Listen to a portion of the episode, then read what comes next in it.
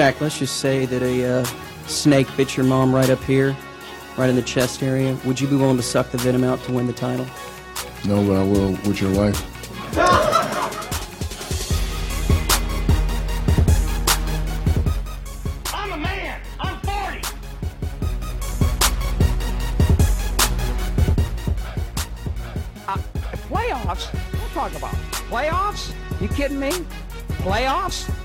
Just hope we can win a game.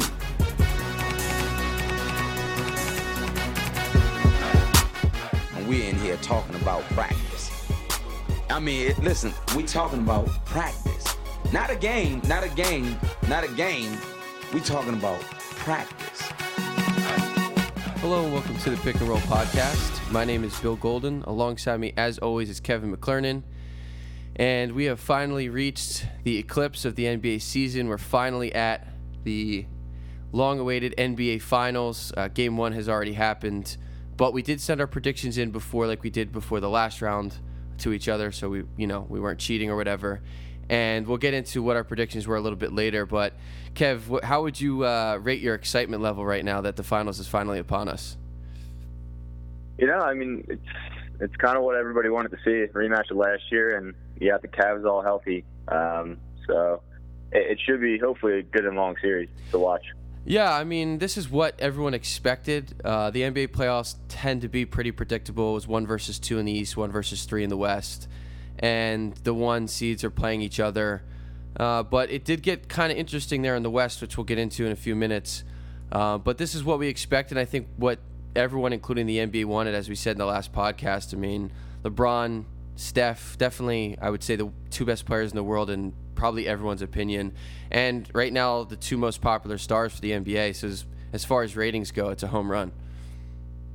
Yeah, I mean, I I don't think many people would have complained to see Durant versus LeBron, but Right. uh, this is definitely the more popular matchup, I would say. Yeah, I mean, as long as Cleveland came out of the East, it was a win-win situation. Um, the- Yeah. The, ratings probably would have been not as good, but it would have still been excellent either way. You're right.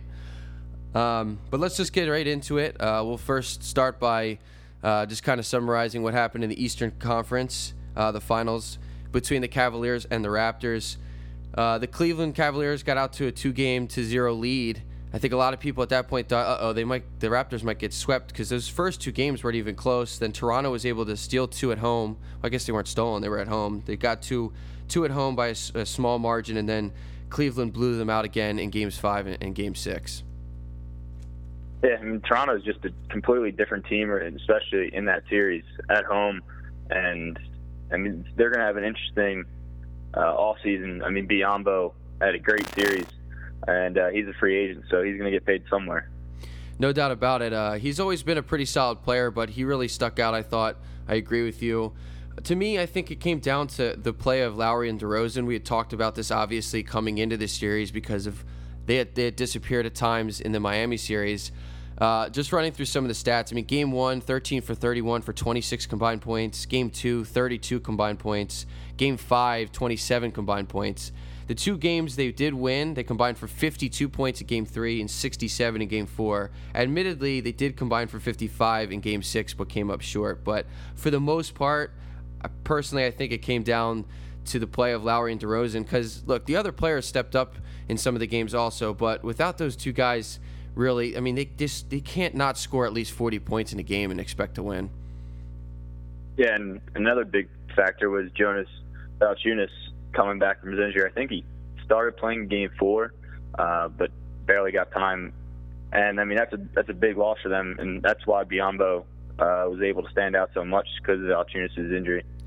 Yeah, obviously, if they had Valanciunas throughout the whole series, maybe it could have been a little bit different of a series. Maybe they get Game Six at home. I don't know because they, they just looked completely horrible in Cleveland in those three games, and they didn't look so hot in the four, in the four, in their third game at home uh, either. But you know, I think I was surprised that Toronto won two games in the series. I think they should be proud of the season they had. Obviously, they were the two seed; they were supposed to get this far. But like we said, coming into it, uh, them winning two or three games in this series would have been a heck of an accomplishment. I think they had a great season. Yeah, good season. I think we both picked the Cavs in five, so went went an extra game than we thought. So yeah, I mean, overall, pretty good series by Toronto winning the two games. Yeah, I agree with you. Uh, if you're a fan of the Raptors, I think you have to be pretty happy with what they did. Uh, just looking at their future, I know you discussed a little bit earlier with Biyombo. Uh, he's an unrestricted free agent. DeMar DeRozan has a player option, which he's, I think, pretty highly expected to opt out of so he can get paid more money. James Johnson, unrestricted free agent. Jason Thompson, unrestricted free agent. And Luis Scola, also unrestricted free agent. They should work to bring DeRozan back. I know he can't really shoot that well, but, you know, they, they really have a good flow, I think, with him on the floor. I think this team really works. I, I like the roster. They have some young guys. I mean, DeRozan's still pretty young. Lowry's not very old. Um, and some of the other guys that they've they've been leaning on are, are pretty young. So if I'm them, I try to bring Biyombo back, and I think they'll be better next year. They're still probably a piece away, but this is a core that I think if I'm the GM, I would try to keep together. Yeah, and especially in the East, you're always going to have a chance. I mean, Kyle Lowry may not be as young as, as young as you think. He is 30 years old. Okay. Um, I mean, it's just I guess it took him a little while for his NBA career to get started. Uh, he, I think he started in Houston uh, and just struggled there. Or no, he started in Memphis and then Houston. My fault.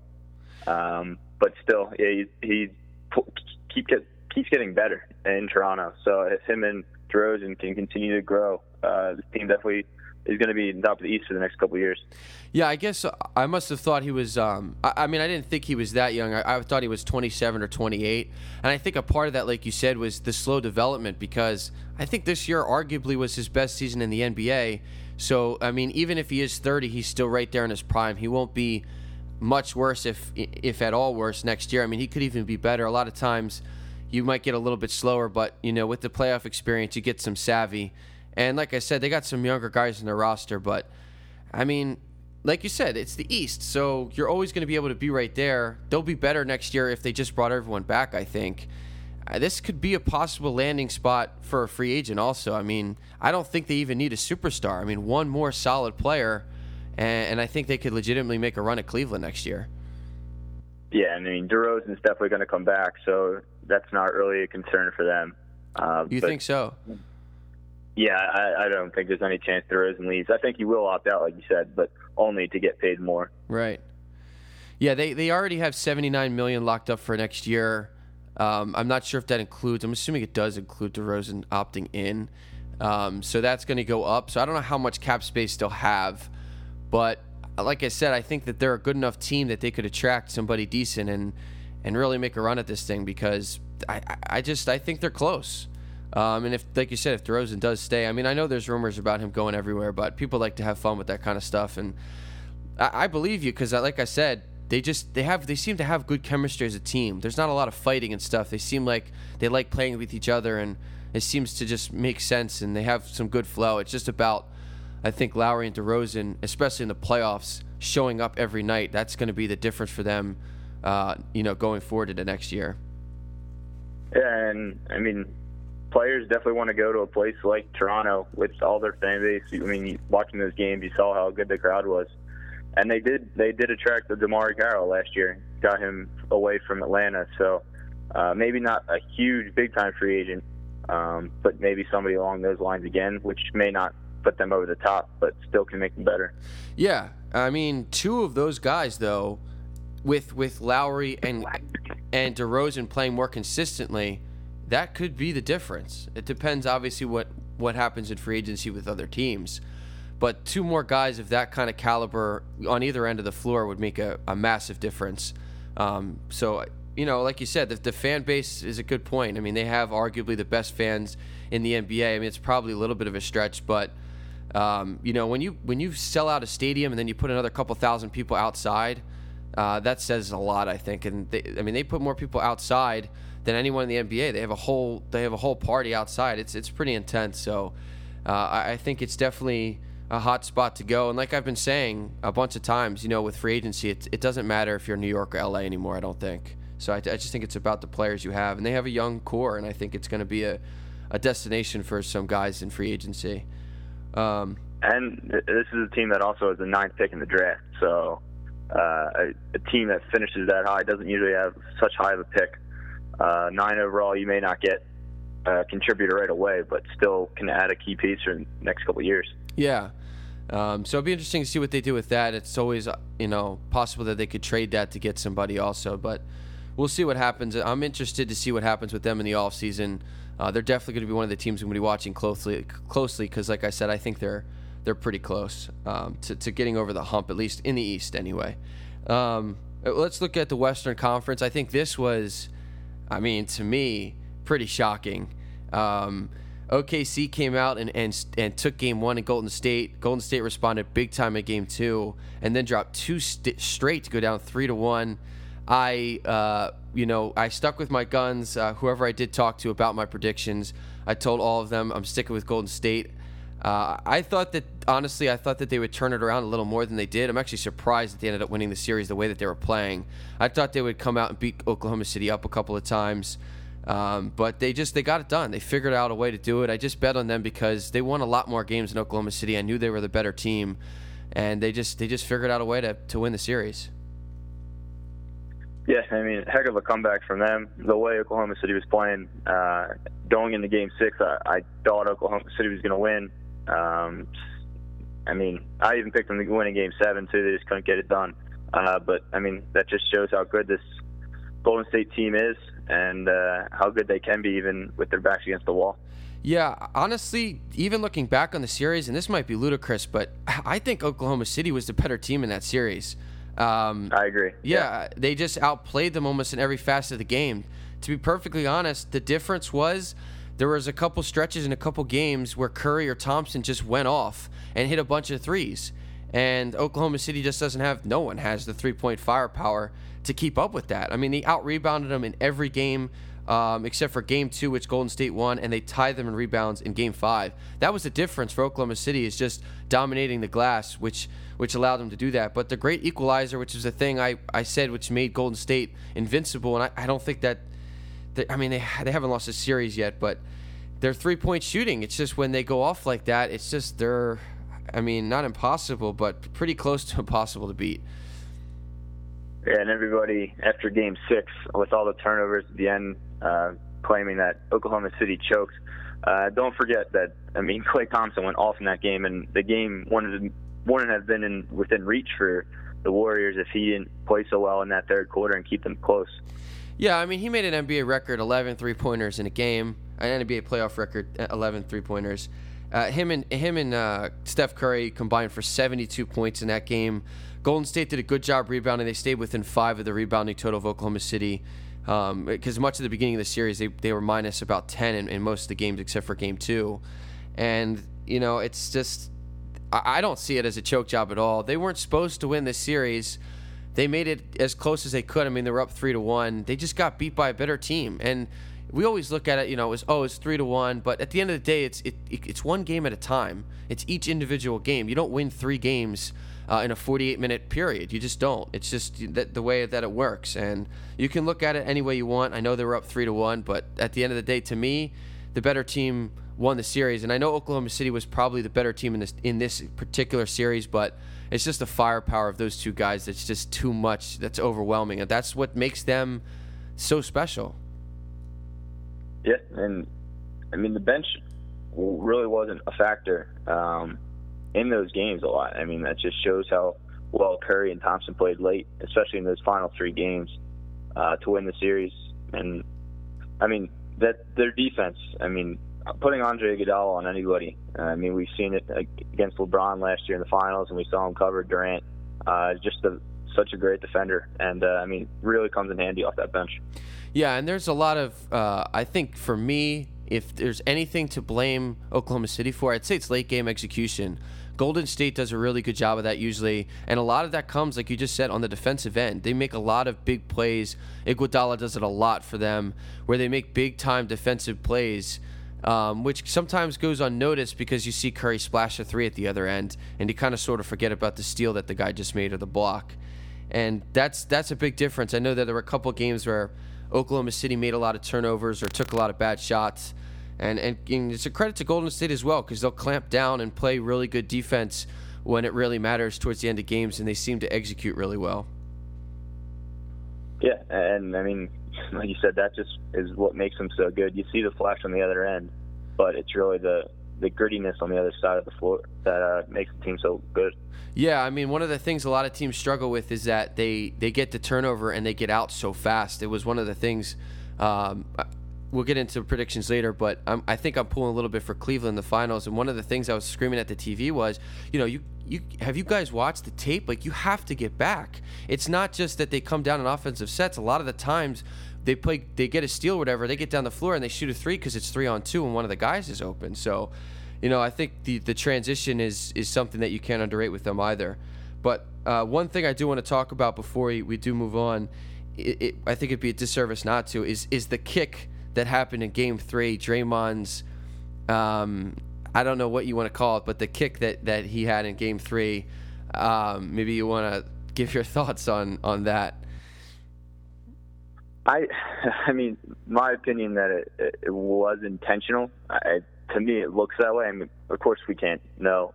Um, only Draymond knows that. But, and I get that he's claiming that he he wanted to get the call, so he, he's exaggerating his movements. But man, your leg does not pick up speed that much when when you're up in the air, and uh, I just found it too.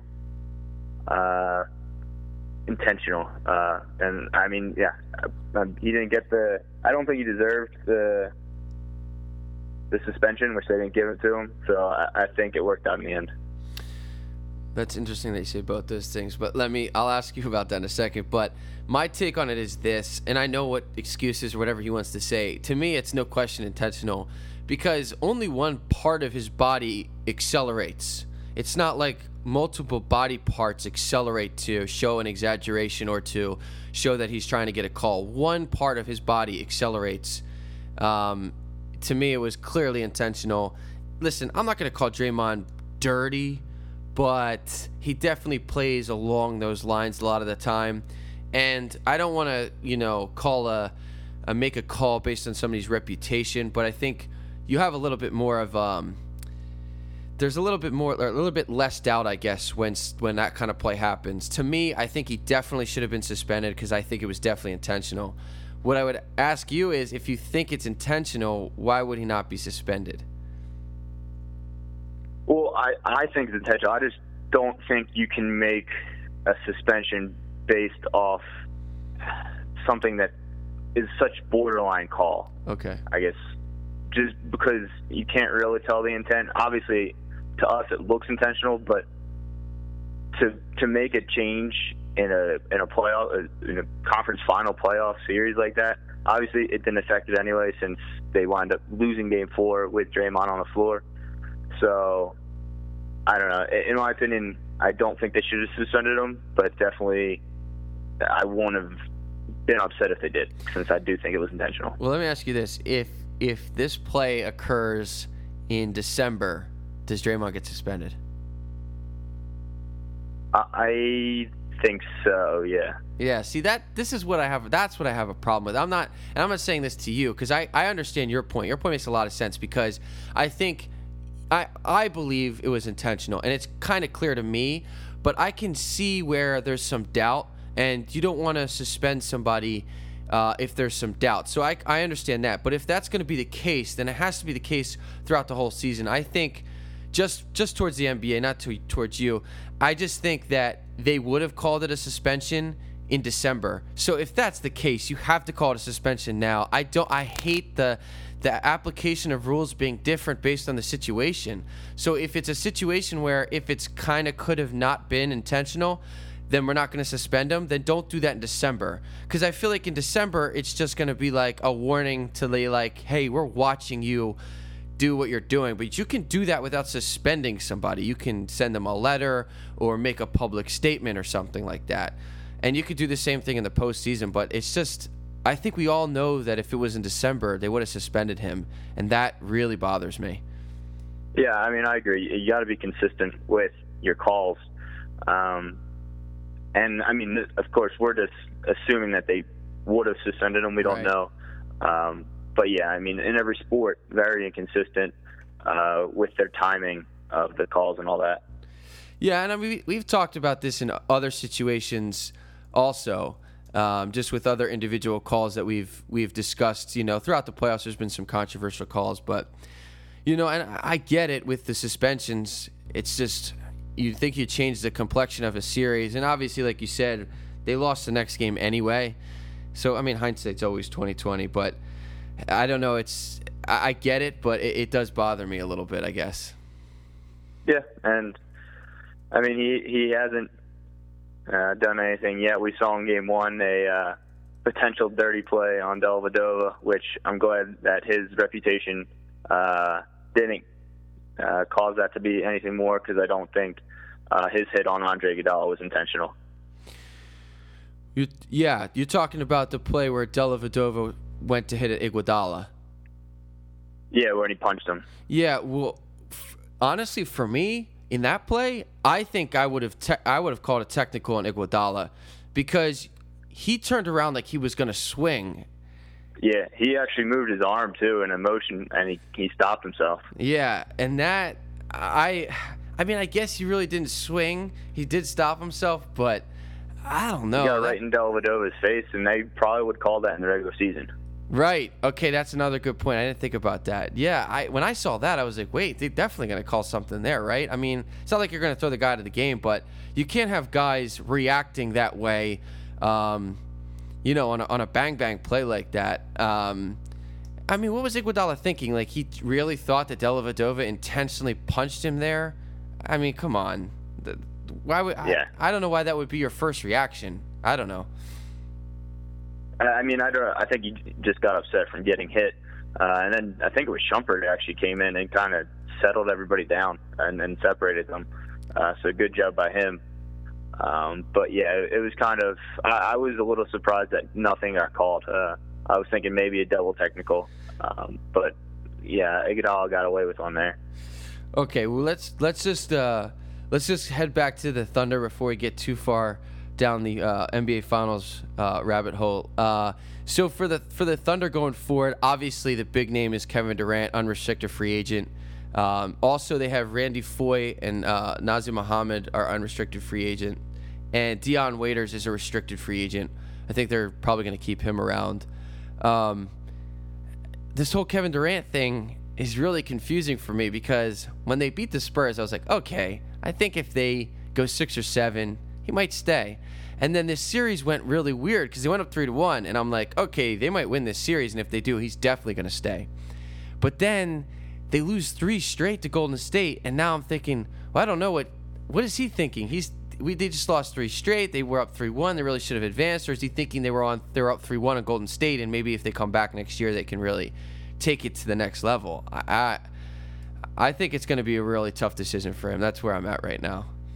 Yeah, and and he can go to a place like Washington and play with a guy like John Wall, but I mean, you're not going to be able to play with anybody as good as Russell Westbrook. I mean, if you're looking to play with another superstar, then you already have him on your team.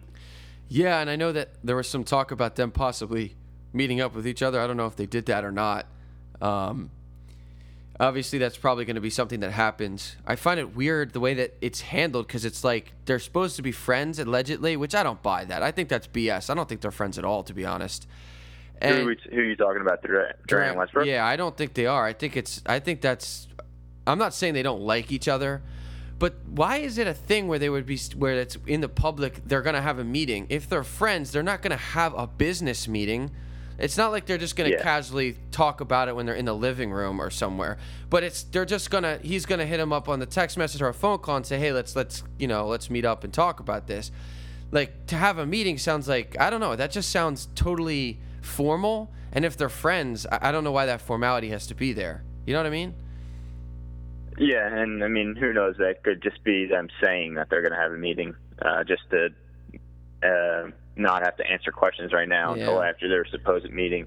Um, so, I mean, who knows what that actually means? Right, that's true. Yeah, I mean, like I said, I've I've thought he was gone, um, but then again, I didn't think they would get this far. Um, to go 7 games in the Western Conference Finals a lot further than I thought they would go. I mean, I had them losing to San Antonio, and then I had them losing, I think, probably in five or six. I forget what my exact prediction is now, but so you know, I, my my perspective obviously has changed a little bit. Um, and the way I view this team is different now. I didn't think that this team really had it in them. If they bring everybody back, I think they legitimately could make the next step next year because they're going to be better. Honestly, Steven Adams is 23, I think. No, he's not even that old. I think he's 22 or 23, and so Yeah, he's pretty young. and and Durant. He only spent one year there. Yeah, Durant is is 27, Westbrook something like that also. This team is going to be everyone almost on their team is going to be better next year. So, I think if they just that's if they don't even get anyone. They just keep everyone around. So, honestly, if I'm him, just the way that, that what happened this season, I think he has to stay. But one of the things they have to figure out is like who's in charge or if it's going to be a two-man two-headed monster. You guys need to, you know, get your get to uh, get- become one cohesive unit that's on the same page. I feel like there's a lot of bickering, and at the end of the day, it doesn't matter because they're really good. But I think that if they just got on the same page a little bit more, they could they could be better together.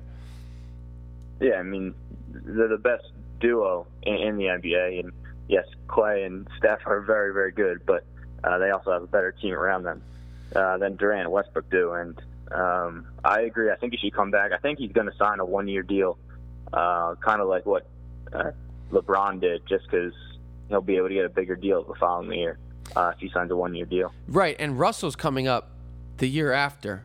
Um, Correct. So there was, I was talking to my dad about this, and we were trying to figure out what this this conversation or this meeting was supposed to be about, and we thought maybe Durant was going to go to Westbrook and say, "I'll sign if you sign." But yeah, I mean, it makes sense to do a one year deal and see what happens again next year.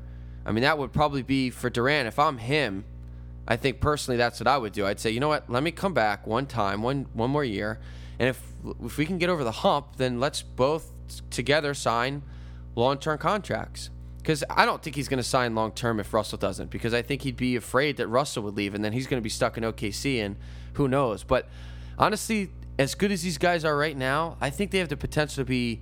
I, I know it's going to sound crazy, but the best duo of all time. I don't know how many titles they can win, but just as far as a two man, two man team, two man like uh, a duo, just as Yeah. far as statistically, I mean, I think statistically they could get to that level. Yeah, uh, I could see that. Um, obviously, it's that's measured in championships often, so they're going to Yeah. have to win at least at least a couple to be up there in the conversation. Yeah, I, I agree. I think that's what it would it'll probably come down to. But like I said, I didn't think this team was as good as they are, and I've been proven wrong. And I, I think from what I've seen this what I've seen this year, this is a team next year that I think is second, first, second, third best team in the NBA going into next season. I mean, obviously it depends on free agency and what other teams do, but just as it looks right now, because like I said, I just think the whole roster is, is going to be better. But Yeah, it's, going to be an interesting off season. Uh, I mean, Durant's obviously the biggest free agent, Right. and his decision is going to change the NBA. No doubt about it. Um, but let's let's go ahead and talk about the NBA Finals. Obviously, Game One has already occurred. Um, it was pretty close throughout. This seems like it could be a pretty epic series. Uh, Cleveland played some great defense. Curry and Thompson really weren't much of a factor for most of the game. Curry hit a couple shots there at the end. LeBron kind of uh, let his teammates do do a lot of the work, like he's been doing throughout most of the postseason. Um, he was really aggressive. He took most of his shots. I think it was nine of eleven in the first half in the paint. Then he kind of started to settle in the second half. He's just not as good of a shooter as he was, I don't think. And when you start taking those shots down low earlier in the game, I think sometimes you don't get you kind of lose your range. I don't know because he didn't really take many shots from outside. But I think for him, I think he should attack the rim, and I think he should be just a little bit more aggressive as far as scoring in, in this game. Yeah, and I mean they. We saw this in the conference finals that they rely on the three pointer a lot, and they shoot it uh, a lot. Uh, so if they're going to want to win these games, they're going to have to uh, shoot better shots. LeBron's going to have to drive and kick a lot, um, and just keep attacking. I mean, like you said, he was really aggressive in the first quarter and first half, uh, but really started to settle in the second half. Yeah, and I think the thing too is like their offense right now, at least in game one for a lot of it, it was like everything seemed to be going through LeBron. And I don't think that's going to work very well. So I think for LeBron, he needs to just uh, keep attacking the rim. And what, and because when he goes, when he gets the ball, there's a lot of standing around anyway because they're waiting for the defense to collapse and him to kick out. And that's good. But they, they need to do stuff, you know, by themselves a, a little bit more. Um, to get some attention off of LeBron, but also to have a better offensive flow. This is a team that has a lot of talent on it, and they have a couple. I mean, Kyrie can create, and they have some other guys that can get their own shot. And I think people, J.R. was cold, and that hurts too. But I, think people need to look for their own their own their own way a little bit more in the next game and, going forward in this series. But I guess um, let me give my prediction. My prediction uh, was was Golden State in six. Um, I was tempted, and it took me a while to come to this conclusion. Uh, I, I always thought Golden State was going to win, and then after the conference finals, with with Golden State getting forced to seven games, I really had some some turmoil, and I said, you know what? I think Golden State should have woken up. I think that Oklahoma City was a better team in the last series, but they weren't. The, they're not the better team. I think Golden State played um, pretty bad in a lot of those games, and I think they just they just weren't all the way there. They weren't they weren't running on all cylinders. I think I don't want to say they underestimated the Thunder, but I think they are a little high on themselves and how good they are, and I think they still are a little bit. But I think the Thunder series kind of woke them up, and I, I think they'll they'll be ready to play in, in all these games. Well, if the bench continues to play like they did in Game One, this this might be a sweep. I mean, uh, I picked the Cavs in six, though. Um, I just I, I think LeBron has a lot to prove, and I, I think he's going to continue to be aggressive in the next couple of games. I think Uh, so. I'm sticking. I'm sticking to the six and Cavs in six.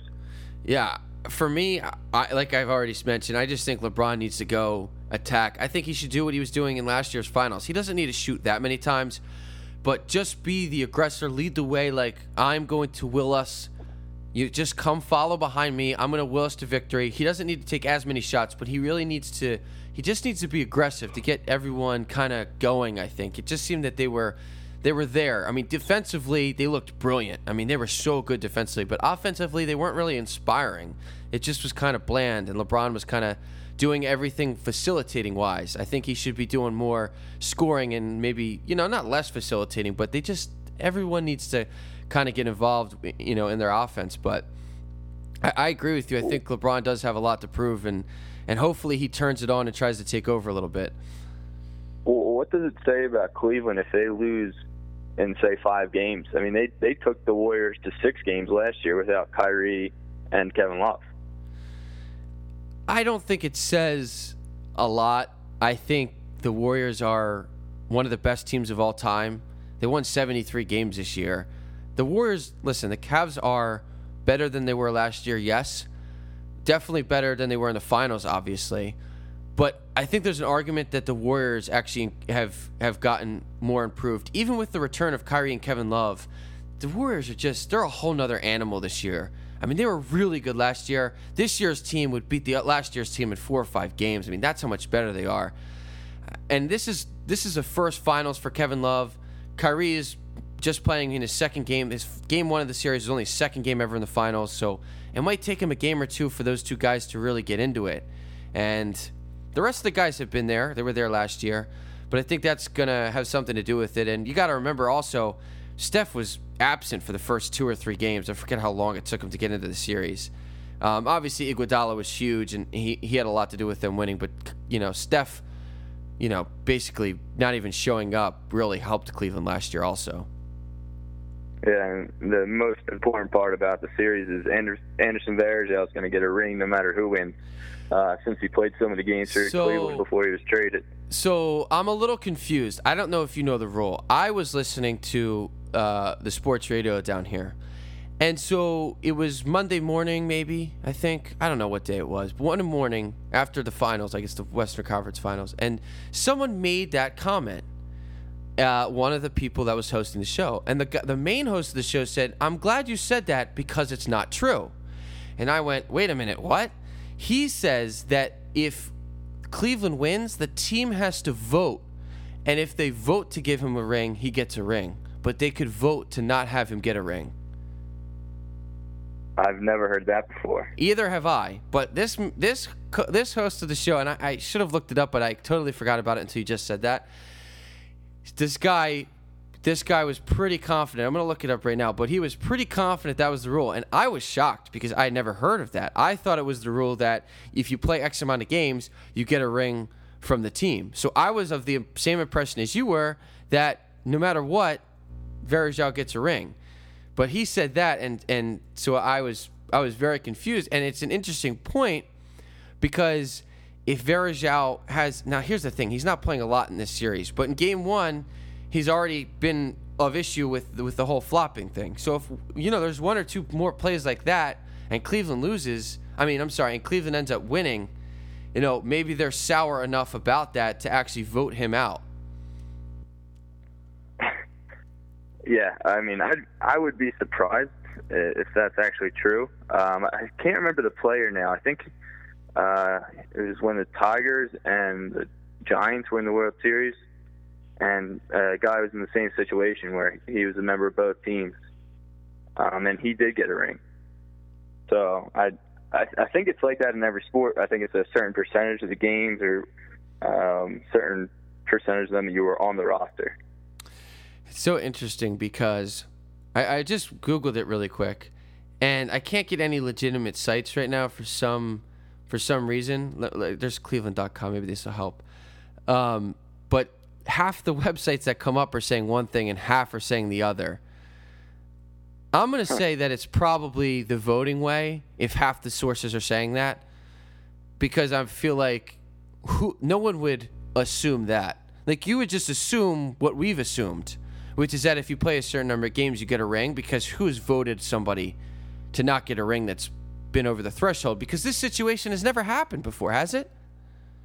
In basketball, I'm not positive. I think Um, I think in basketball, Varejao is the first player ever. Okay, Cleveland.com says it's not true. He does have to be he has to be voted. Yeah, that is, yeah, I've never heard that before. I don't know. Interesting. But anyways, it, it is interesting, and I think I'm with you. He was with Cleveland long enough that I, I, I don't think no matter what he does, unless he punches somebody in the face, he'll probably get a, he's probably going to get voted a ring if the Cavs do win, um, because he was with the team for a while and he he was on a couple runs with them and they didn't even. It's not like they traded him to Golden State. They traded him to Portland. So he just kind of ended up on Golden State. It's not like they sent him there and now he's helping them. And he's not really. The other thing too is he's not like a starter. He's not even an integral part. They play him for like five minutes maybe in a game. You know. But I just think it's So, from what I just read or saw on Sports Illustrated, it looks like Dan Gilbert, the owner of the Cavs, Decides? uh, basically makes the ultimate decision. So this is interesting. So it's very, very. Um, it seems like it's unknown. Okay, so so Gilbert does. So maybe the the co-host of the or the the radio host maybe he thought, um, or maybe his experience with the Heat was that whoever owns the Heat usually allows the players to vote and then makes the decision.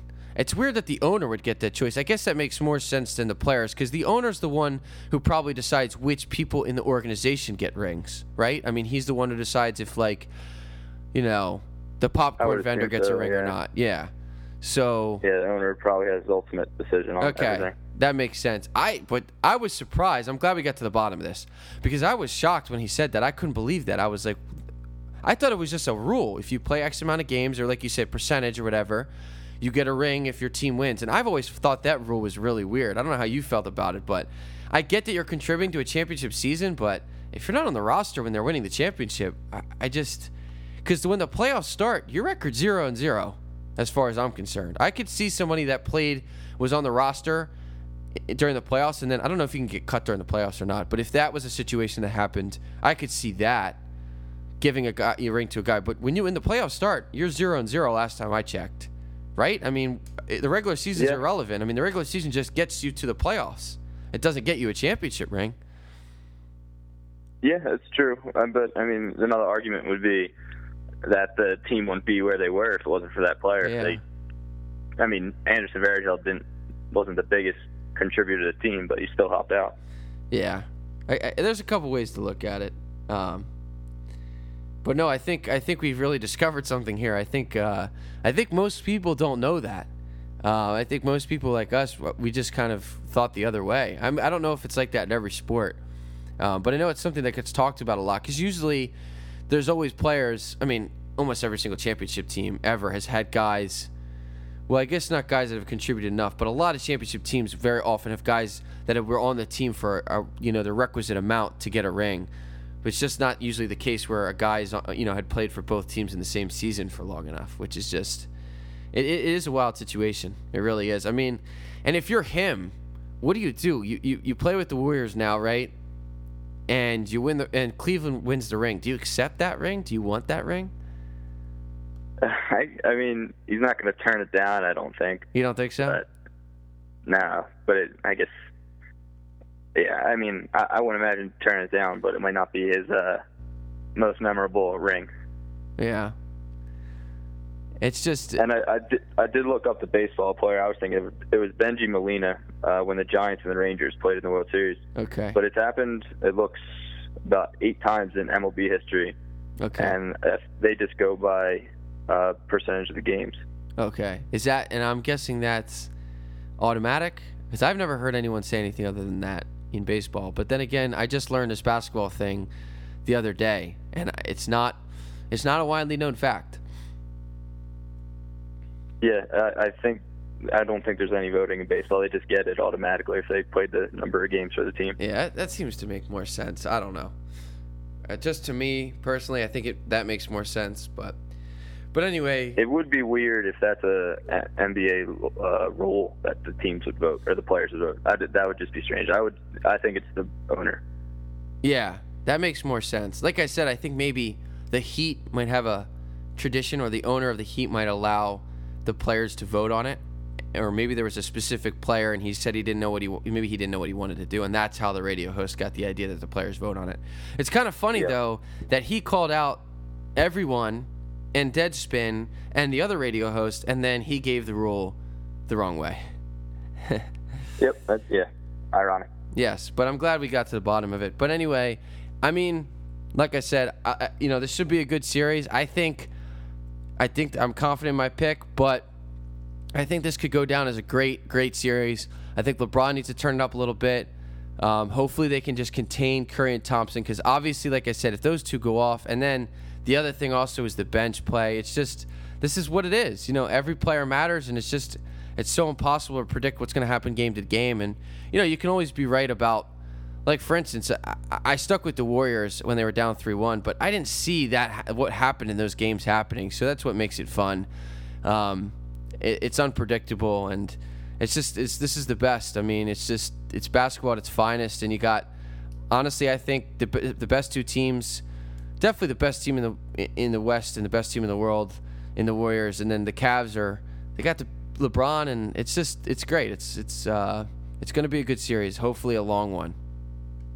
Yeah. Mm. Well, let's hope for close games. Like you said, game one uh, was close. I think the Cavs took the lead, maybe uh, like 63-62.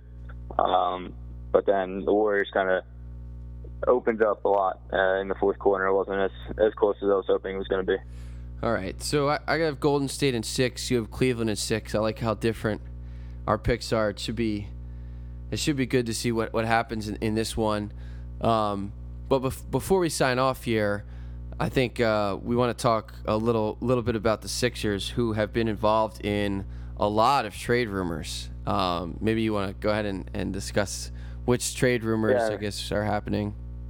the team's come out, or I guess the team hasn't officially come out and said that they're shopping uh, or receiving calls for Nerlens Noel and Jahlil Okafor, uh, which to me basically says that they are going to draft Ben Simmons, um, and they have too many big men. Um, I don't know if that's true, but it just to me saying that you're going to trade one of those guys implies that you're going to draft uh, Ben Simmons, the power forward, over the small forward, and Brandon Ingram. Yeah, um, I think there's a there's a I, I believe the whole the Sixers want Ben Simmons thing more than I believe these trade rumors. The stuff with Noel just started, so I don't know how. I'm not going to say it's not true, but I don't know how like legitimate that is. The stuff with Jahlil, I really kind of believe because um, that's been going on for like a long time, and it's the same team. It's not J- just Jahlil generally. Like it's been a conversation with the Celtics for like a long time. There was the whole trade deadline business, and I'm sure they've been talking about this. Um, I don't know what the rules are, but I'm sure it's been they've been going back and forth on this for a while. The problem is, They can they can trade right now. Every team that's out of the playoffs, out of contention, it can trade currently. oh really? Yep. Oh, I didn't know that. I thought the season had to be over. So okay, so they can make a trade right now. Okay, that's that's interesting. I think I think what's going to happen though is, I think the teams are going to wait not till draft night, but I think a little bit closer to the draft because, as sold as the Sixers might be on Ben Simmons, they're definitely going to be working out some other guys, um, regardless if they're going to trade for the third pick or not. But they just want to make sure, you know, obviously they want to do their due diligence, and they're not. I don't think they'll make any moves until they're sure about what they want to do for the future. Um, like I said before, I think I think we discussed this. I, I, I think that trading Jahlil for the third pick is is a downgrade. Um, I think you get less in return for that. Um, the Noel trade, I mean, depending on who's involved, I, I don't really mind it.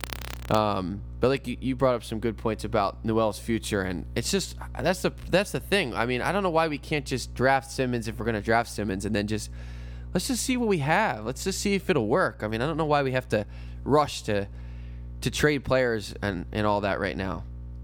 Well, I mean, the way they're looking at it is they they want to develop all the guys, but they're just not going to have the time in the games to develop all of them. So you, you already have Embiid, Okafor, and uh, Nerlens on the team. Dario's coming over, and then Ben Simmons. They have five young big guys. Uh, Simmons could possibly play the three, but I mean, I I just think that they are worried about developing them all with game time. Well, here's the thing. I guess the difference really lies in what position they think people are going to be playing. Because Yeah. if they think that Saric and Simmons are both threes, and Nerlens and Joel are fours, and Ja is a five, or Joel is a four-five, then uh, to me there's no issue because everyone can play 25 or 30 minutes a game. But if that's not how they feel, and they feel that Saric is a small forward, and then Simmons is a four, and Joel is a five, and Ja's a five, that's a problem because you can't have Joel and Ja and both be playing only the five. And I've already expressed how I feel about Joel. I think he should be playing four, but uh, they've been seeing him play more than I have, so I don't know. If that's the case, then yeah, you got to move somebody. I then then I would agree more with it, but. This is the problem with the whole thing is that there's so much speculation and we haven't seen Joel play. Simmons isn't obviously even in the NBA yet. And so we don't know what positions these guys are going to be playing. So it's it's really it's speculative and we, we can't get inside the mind of the Sixers organization. So I guess my thinking is that if they're going to make these trades, then it better be because they think Joel can only play 5 and they think that Simmons should be playing 4. Cuz otherwise to me it doesn't make sense. And I mean, Noel came out, I guess, a couple of weeks ago, saying that he wants to be a five, which, I mean, that kind of doesn't help his case for starting at five. Because uh, I mean, if Joel Embiid is healthy, I think he's definitely the better prospect over Nerlens. Oh, there's no doubt about that. I mean, like I've said before, you can maybe you can play Joel at four, but if Noel wants to be a starter, he's gonna have to start at four because either because because either Ja's gone and Joel's gonna slide down to five. Well, I guess he could. I guess if Ja's gone, Joel could play four maybe, and he could play five. I, I guess I could see that. Eh, Yeah, I mean, it's it's going to be interesting. There's no way. I don't think they trade both of them. Uh, I think once they make a trade for um, send one of them gone, uh, the other one's going to stay on the team. Um, but it's it's going to be interesting to see because Boston really seems to want Jahlil. Um, but it's, it's it sounds like this Atlanta Hawks uh, 76ers trade is getting intense. Well, let me say, the Celtics are getting a great deal because whoever they get at three this year, in my opinion, won't be nearly as good as as Jahlil Okafor. I don't know how good Jahlil is going to be in the future, but for that those numbers as a rookie, even if he kept those numbers, those are better than a lot of number three overall picks numbers end up being. So, and I, I just think he'll get better also. And they, that's what they need right now. They need a big man. Now, obviously, we talked about them getting Blake and being championship contender. But if they get Jahlil, it could be another piece and Jahlil, or Jahlil plus one or two seasons away from, you know, I think that could work out too, especially if he develops. But yeah, I mean, if they got, I don't see them getting rid of Ja and Noel also. So it's, you know, this is really interesting. I mean, if they get rid of Noel, that probably means they're going to keep Ja. if they got rid of both, I mean, I don't know what the plan is with that. And I don't know who they're going to Yeah. get at three. I mean, you can't just keep trading players for more picks. At some point, you got to keep the picks and develop those players. I mean, I, you have a really good player in Jahlil. Nerlens is excellent, you know, defensively in the future, like you've said before. I mean, he, there's a huge upside defensively there. He could be one of the best big man defensive players, like you said before. So, you know, for me, I, I like, mean, he go ahead. he has the same potential to be DeAndre. yeah, I mean, if if you watch some of the games, Ish Smith's passion to the Nerlens Noel was just kind of a poor man's version of Chris Paul to DeAndre. Right. Yeah. And I mean, DeAndre, you know, by himself is pretty useless, but he is he is a he's a you know, he's a really good piece to have. And guys like that, they they change what the other team can do because it's you can't really drive down inside when they have somebody under there. And really, I mean, the thing that I just dream about because a lot of people talk about Embiid's offense, but I mean, he could block some shots too. So to have both those guys down low playing together, blocking shots, that would just be something else. Yeah, and I mean, and then Adam Ben Simmons. I mean, you you've seen his capabilities on the defensive end also, and his ability to move. And if he is going to play the four, uh, he, he can he can cover the faster fours, and he can also cover the bigger fours. So that it's another piece on the defensive end that you can look forward to watching. Yeah, I mean, it's just it's tough. I, I know I'm against the Jahlil for the number three and just the number three. Uh, depends if they get more back, then maybe I'll change my mind. The Nerlens stuff, obviously, it depends on who's who's in that, but it's gonna be it's gonna be pretty fascinating to see what they do. I'm gonna go ahead uh, out on a limb and say they're not gonna make a trade until after the NBA Finals because I think they want to be closer to the actual draft and work some more of these players out to make sure. Because if if they're gonna trade Jahlil for the number three pick, they got to also work out guys that they want to make sure they're gonna get at three, that they feel comfortable trading Ja for. You know what I mean? So I just I would assume that if they do trade to three, the pick's going to be. Uh, I would assume it would be Kris Dunn. to play point guard. Yeah, play point guard. Okay. That I mean, I guess their other options would be. I can't see them taking Bender. That wouldn't make any sense. Drafting a big man if you just traded one away for the pick. Right. Um, but I guess Murray and Hield would also be the other two options for them. Yeah, I'd like to see them get Hield, but that's just my, you know, my preference with him. But you know, Dunn was really good in college also, so I mean, there's some options there. I just don't think we are going to get back. Like I said, is is worth Jahlil, but maybe I'm wrong about Jahlil. Maybe this is all he is, or maybe maybe I'm wrong about Kris Dunn or, or Buddy. Maybe those guys will be a lot better in the long run. So, like I said, the thing that bothers me and the thing that I get nervous about is that the guy who orchestrated this whole thing is now gone. So I think we're one or two bad trades away from ruining what looks to be a very promising future. And you know, we're right right now is the transitioning period. I mean, I think we're right on the way. Next season could be a season where we win close to 30 games. And I thought that was going to happen this year. Um, but wouldn't you agree? I mean, next year has got to be a season where we win at least 25 or maybe closer to 30 games, right? Yes, I mean, still there's a there's a lot to go in this off season. Uh, I would imagine you, you can't lose you can't lose more than that or not have 25 wins if you have Ben Simmons and Joel Embiid on your team. I know they're both young; they both be rookies, but they're just so talented. Uh, you do need to bring some veteran guys in, and they got tons of cap space for that. Yeah, that's the nice thing is that they should be able to bring some vets in, um, and they might, you know, might even be able to bring some decent guys in on one or two, three-year deals to just kind of, you know, make the team, you know, win a, a few more games to try to keep some spirits up on these younger guys because I know they're young and they realize that the team is not any good, but I don't know how many seasons you can take, you know, like last year, and I mean. It was only Jahlil's first, but Noel's has a couple like that now, and you know he'd be going to a third year like that. I just don't want these guys' spirits to get broken. Um, it'd be nice to just, you know, we don't have to do anything crazy, but it'd be nice to just win some games. That's all. I mean, obviously the focus has to be on, you know, making these guys better, and they got to play a majority of the minutes, um, even if it means losing.